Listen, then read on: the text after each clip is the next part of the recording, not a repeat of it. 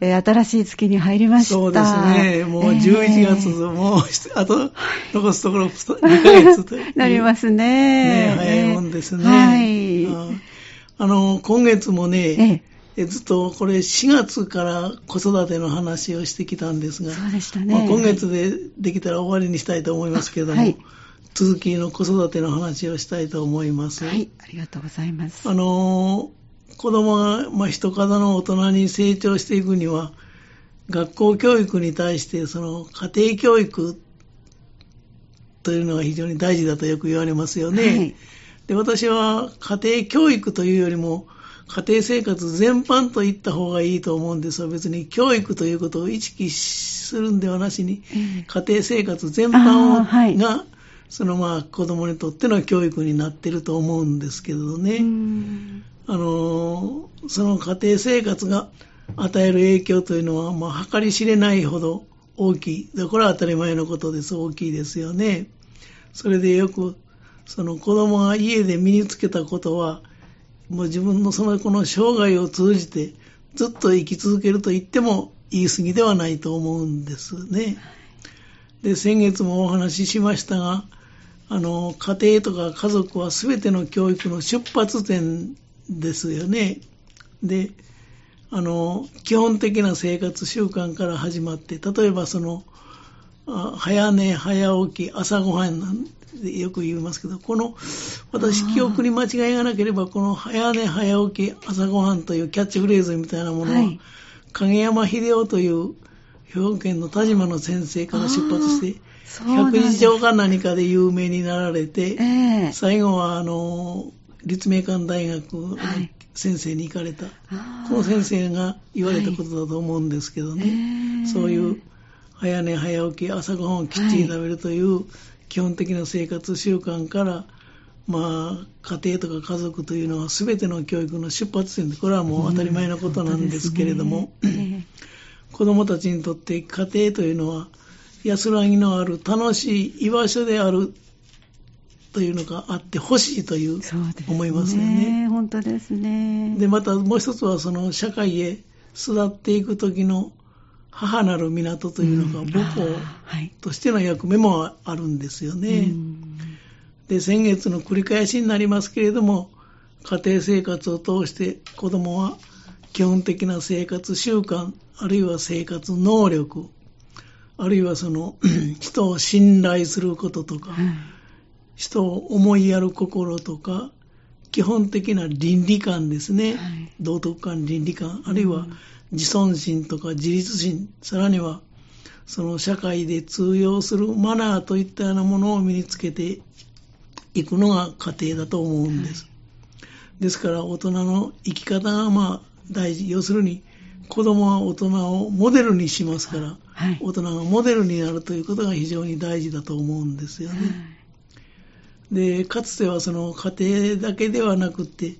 地域の子供という意識が非常に強かったと思うんです。確かにそうですね。地域の子供として、まあ、地域の人たちが大人が見守ったり、育てたりする、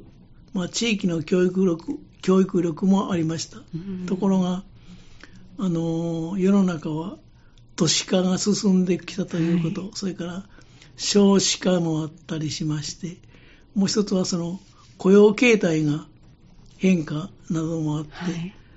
その遅延、血縁に対して遅延的なつながりとか人間関係がだんだんと薄くなってきましたですよね。で、まあそんなこともあって、もう一つの問題は、仕事と子育ての両立が難しくなってきたということです。はい、でそれをなんとか解決したいと、まあ、その一つの表れとして、最近はお父さんの育児休業を取りやすくするという、はい、まあ、政府としてもその制度も改めるようになってきました。このお話もちらっと数ヶ月前にしたと思うはい、思うんですけれども、子供を育てることは、まあ、将来の日本を支える人材を育てるという意味からも、子育てを社会全体で支えていくという、そういう取り組みを推進する必要があると思うんですね。はい、で、まあ、まだまだそのスウェーデンとかデンマークには及びませんけれども、うん岸田内閣に頑張っていただく ね。方法はないかと思う期待したいですね。と思うんですよえね。で、今ちょっとちらっとその、影山以降秀夫先生のお話をしましたけれども、影山先生というのは、兵庫県の田島の方のはい。出身、出身というのかな、そ田島の方の小学校から出発されて、百日町の元になる、なんかそういう、あの先生はその、反復ーそそうでしたね、徹底。反復を非常はい。に重視する先生でしたですよね。はいはい。で、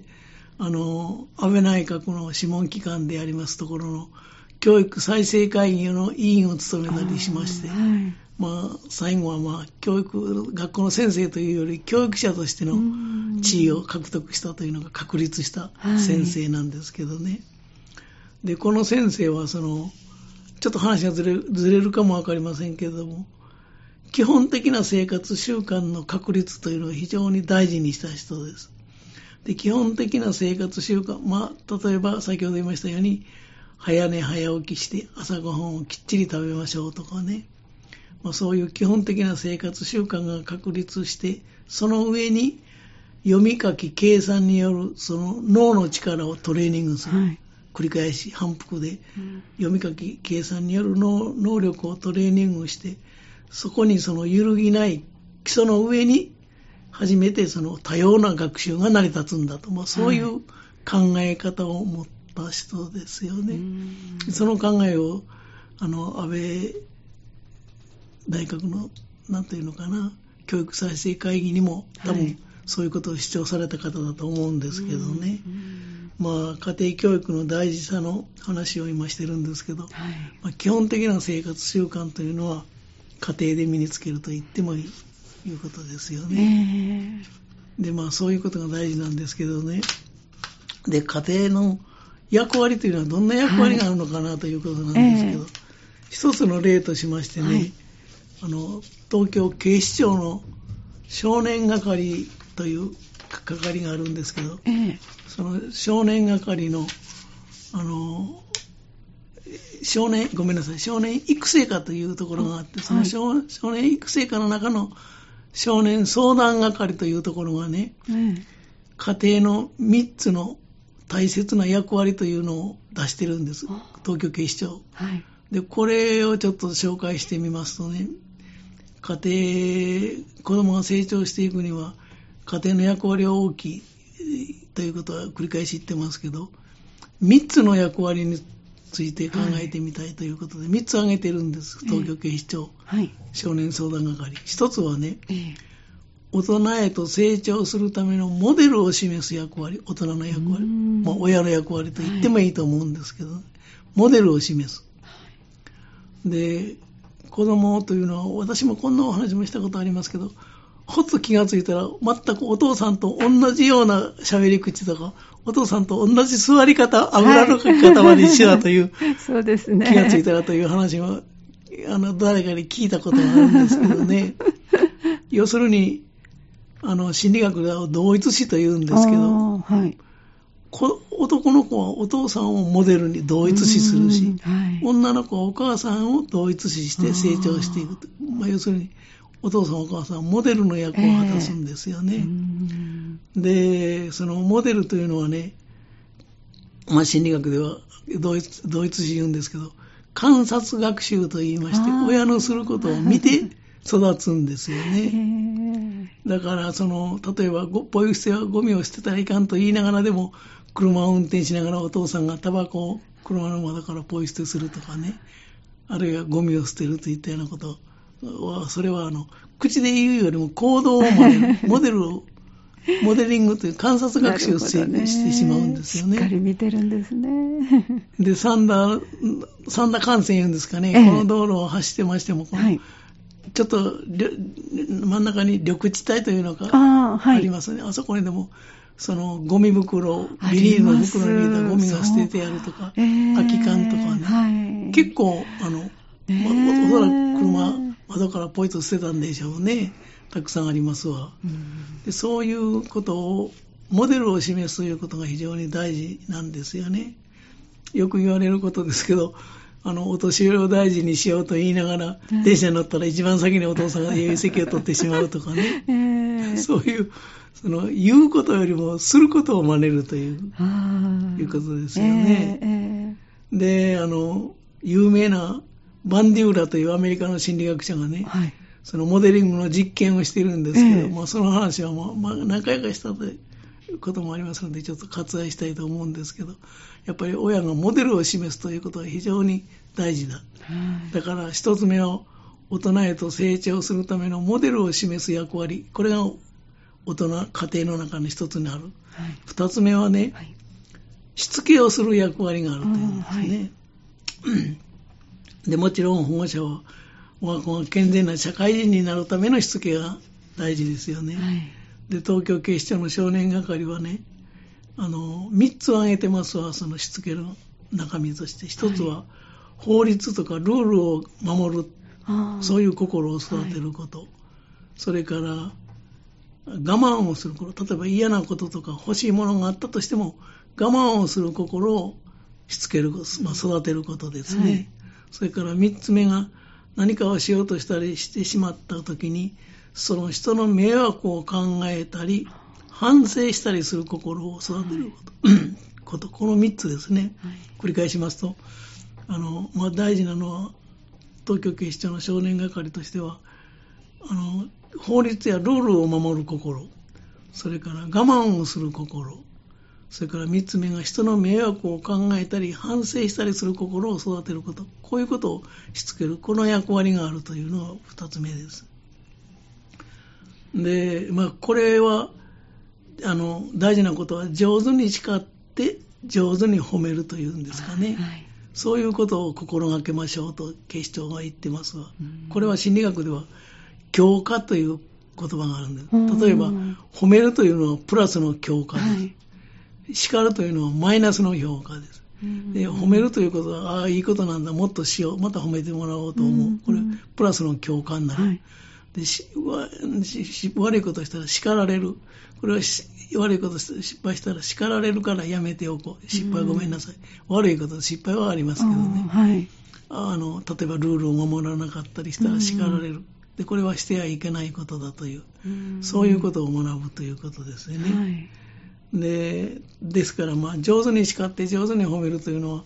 例えば嫌なことを我慢して頑張ったとき、あるいは人に優しくしたいなときは、どんどん褒めてください。とということが大事ですよね。はい褒められたら、まあ、さプラスの共感になりますから、自信となりますし、え褒められたことが身につくというんえですかね。うんまあ、そんなこと。だから二つ目は、しつけをする役割です。で三つ目は、はい。心の港を作る役割はということです、ねあはい。で、小さい子でもね、はい幼い子でも、例えば、保育園とか幼稚園とか行くと結構ストレスをそうですね。そのために帰ってくる例えばはい友達とおもちゃの取り合い、喧嘩をしたり、ええええあるいは友達と比べて自分はこういうことができないとか、走りが遅いとか、結構そのストレスため子供になりにあるんです帰ね。ってくるんですね、子供ながらに。で、まあ、家へ帰ってきたときに、家へ帰ってきたときに、その、なんていうのかな、お母さんが子供の心を十分理解してやって、うん居場所があるというのか、はい。家庭のぬくもりがありますと、また明日頑張ろうという気になる。えこういうことが大事だということをね、言ってるんですよねえ。えでね、あの、これは前にも言ったかもわかりませんけど、あの、非行少年に関わっているカウンセリングとか、カウンセリングしている方、あるいは少年係のおまわりさんなんかでもね、ええこの自己評価の高い子よりも、どちらかというと自己評価の低い子の方が少年犯罪も多いという傾向があるということを指摘してますわ。う。ん。で、どうせ自分なんかダメなんだとかね、うん。自分は頑張っても無理だとかね、うん。どうでもいいやと思ってる、そういう少年に、まあ思考がよく見られる傾向がある。だから、これも繰り返し言っておりますけれども、自尊心というのかな、あの、自己評価の高いような子供を育てるということは非常に大事なことだと。うん。まあ、こういうことが言えますよね。うん。で、だから、例えばお、おお手伝いをしたときに、ありがとうというようなことお母さん、これ本当に助かるわという、そういう、なんていうのかな、認める言葉をかけることによって子供が自信がつくというのかね、うん。お手伝いの効用も十分あるとまあ、そんなことも言えると思うんですよね。で、この話、もうちょっと続けたいと、来週またあ、はいもうちょっと続けたいと思います。はい、ありがとうございました。えー今日もお話しいただきました。この時間、港川短期大学元学長、社会心理学ご専門の大前守先生でした。どうもありがとうございました。ありがとうございました。